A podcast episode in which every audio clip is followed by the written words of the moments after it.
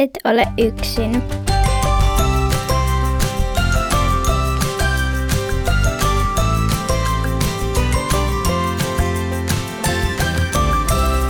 Donkibody. Saku ja Root soittivat Suvin ovekelloa 6:30, kuten he olivat koululla sopineet. Pian Suvi jo tulikin ovelle ja huudahti iloisena. Moi, odotinkin teitä. Kolmikko lähti kävelemään kohti seurakuntataloa. Pieni tihko vimmui vasten kasvoja, mutta se vain piristi lapsia. Perillä seurakuntatalolla odottelivat Donkki ja nuorisotyöntekijä Teija, jotka olivat ovella vastassa. Tervetuloa sisään asti. Tein meille juuri kaakaota. Se lämmittää ihanasti täällä säällä. Teija huuteli ja toivotti erityisesti Suvin uutena tervetulleeksi mukaan. Lapset istuivat sohville ja hörppivät lämmintä kaakaota. Suvilla oli hyvä mieli. Hän oli pelännyt, että nuorten illassa olisi outoa, mutta tunnelma vaikuttikin mukavalta. Oli kiva istuskella lämmin kaakaokuppi kädessä ja jutustella muiden kanssa. He juttelivat niitä näitä menneistä kesästä ja uusista harrastuksista. Sitten Teija kysyi, miten alkisyksy oli mennyt koulussa, ja juttelu loppui kuin seinään. Tuli aivan hiljaista. Lapset katsoivat toisiaan, mutta kukaan ei sanoa mitään. Teija äkkäsi ehti tilanteen ja rohkaisi kertomaan, mikä oli vialla.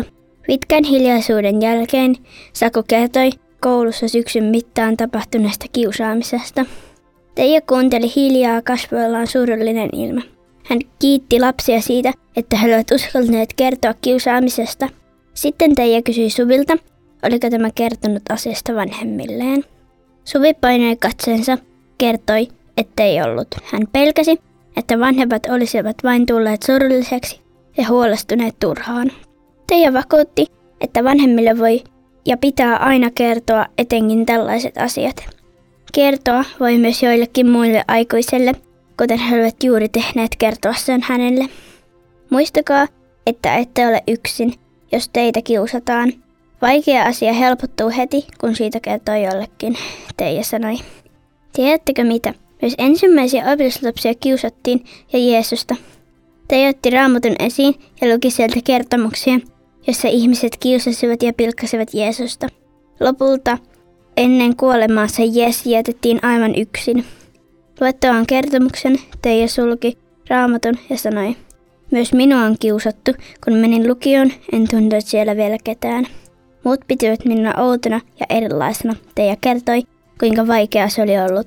Lopulta tilanne helpottui, kun hän sai uusia ystäviä. Donkki oli kuunnellut Teijaa tarkkaavaisena aloillaan.